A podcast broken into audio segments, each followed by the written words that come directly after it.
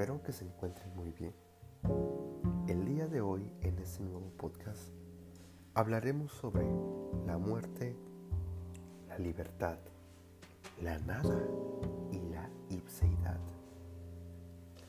Dentro de las preocupaciones de la existencia del ser humano, figura el problema de la muerte, la libertad, la nada y la ipseidad, que fueron tratados por el filósofo existencialista Jean-Paul Sartre a lo largo de una de sus obras llamada El Ser y la Nada.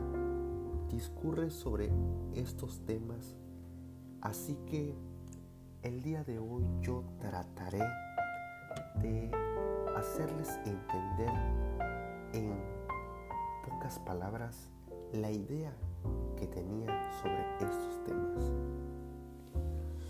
Sin más que agregar, procedemos a iniciar. Ya desde la introducción en El Ser y la Nada deja claro la diferencia entre la conciencia prereflexiva, que es el mero percatarnos de algo y de ella, pasamos a una legítima afirmación de la existencia de objetos externos.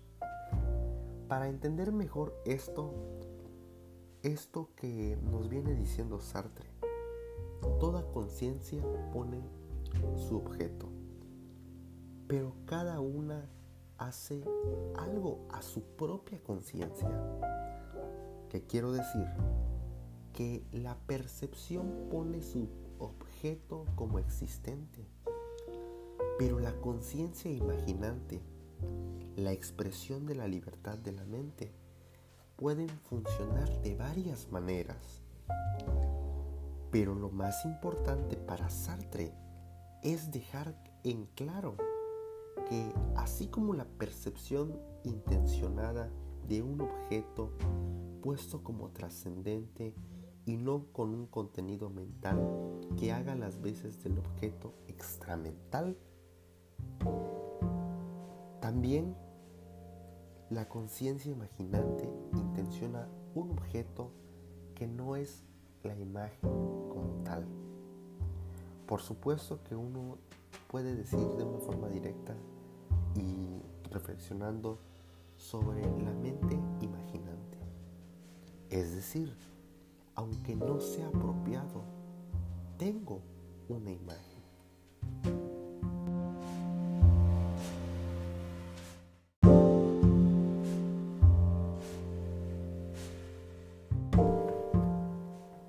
El ser en sí y el ser para sí. El ser y la nada.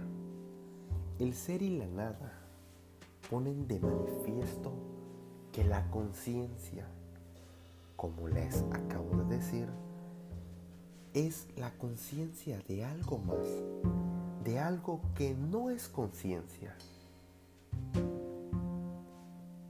Para entender mejor esto, digamos que tengo conciencia de los objetos del mundo, eso está claro, pero ninguno de estos objetos es mi propia conciencia.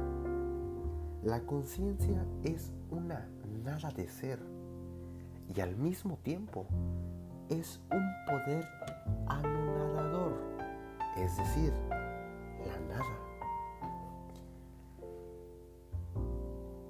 El mundo es en sí, ante él se encuentra la conciencia, llamada por Sartre el par así. La conciencia está en el ser en sí, pero es ajena a este.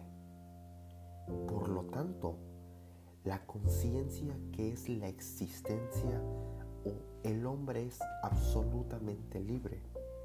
La conciencia está vacía de ser. Es posibilidad, mas nunca va a ser, o no puede llegar a ser nombrada como realidad. La conciencia es una simple libertad.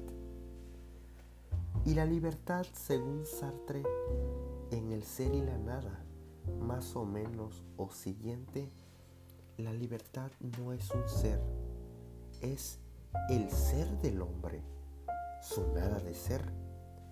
De hecho, estoy condenado a existir para siempre, más allá de los móviles y de los motivos de mi acto. Estoy condenado a ser libre, lo que quiere decir que la libertad no tiene límites, más que la libertad misma. Dicho de otro modo, o algo más claro, es que no somos libres de dejar de ser libres. Eso es lo interesante que tiene esta forma de pensar.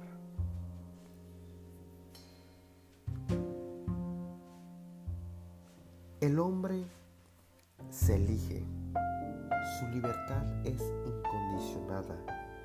El hombre es el ser por el cual existen todos los valores, así las cosas, todas las actividades humanas son equivalentes.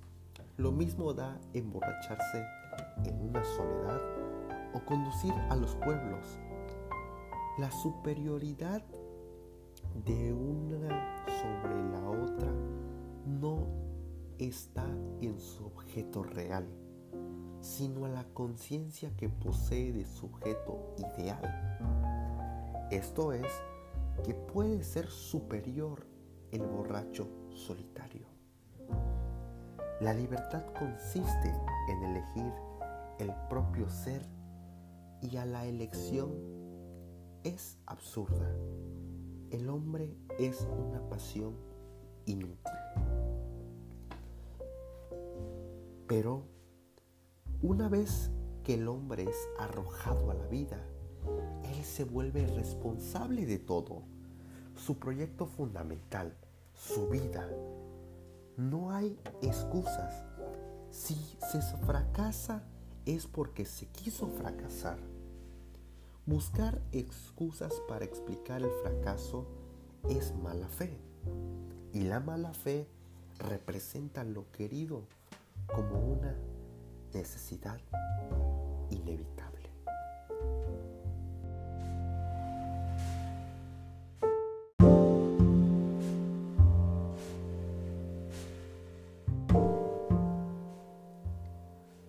Lo anterior que acabamos de escuchar significa que los hombres son los que ellos mismos se hacen. El hombre es su ipseidad. El hombre empieza por existir, se encuentra, surge en el mundo y después se define. El hombre, tal como lo concibe el existencialista, si no es definible, es porque empieza por no ser nada, porque de la nada venimos y hacia el nada vamos. Solo será después y será tal como se haya hecho. Así pues, no hay una naturaleza humana o natural,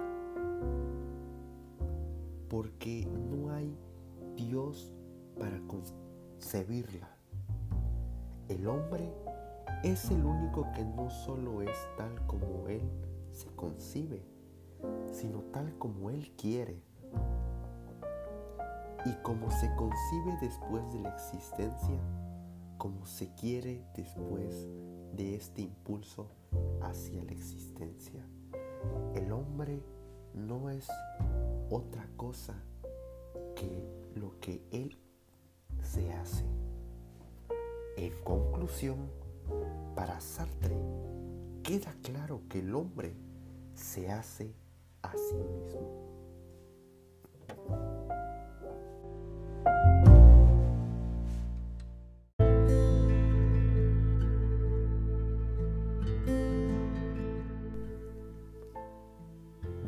parte eso es todo. Espero que este pequeño podcast te haya servido para entender mejor el pensamiento de Sartre acerca de estos temas. Recordar que somos libres, mas no somos libres de nuestra propia libertad. Algo muy profundo de entender y para hacer muchas preguntas. Pero recuerda, el hombre es lo que se hace y nosotros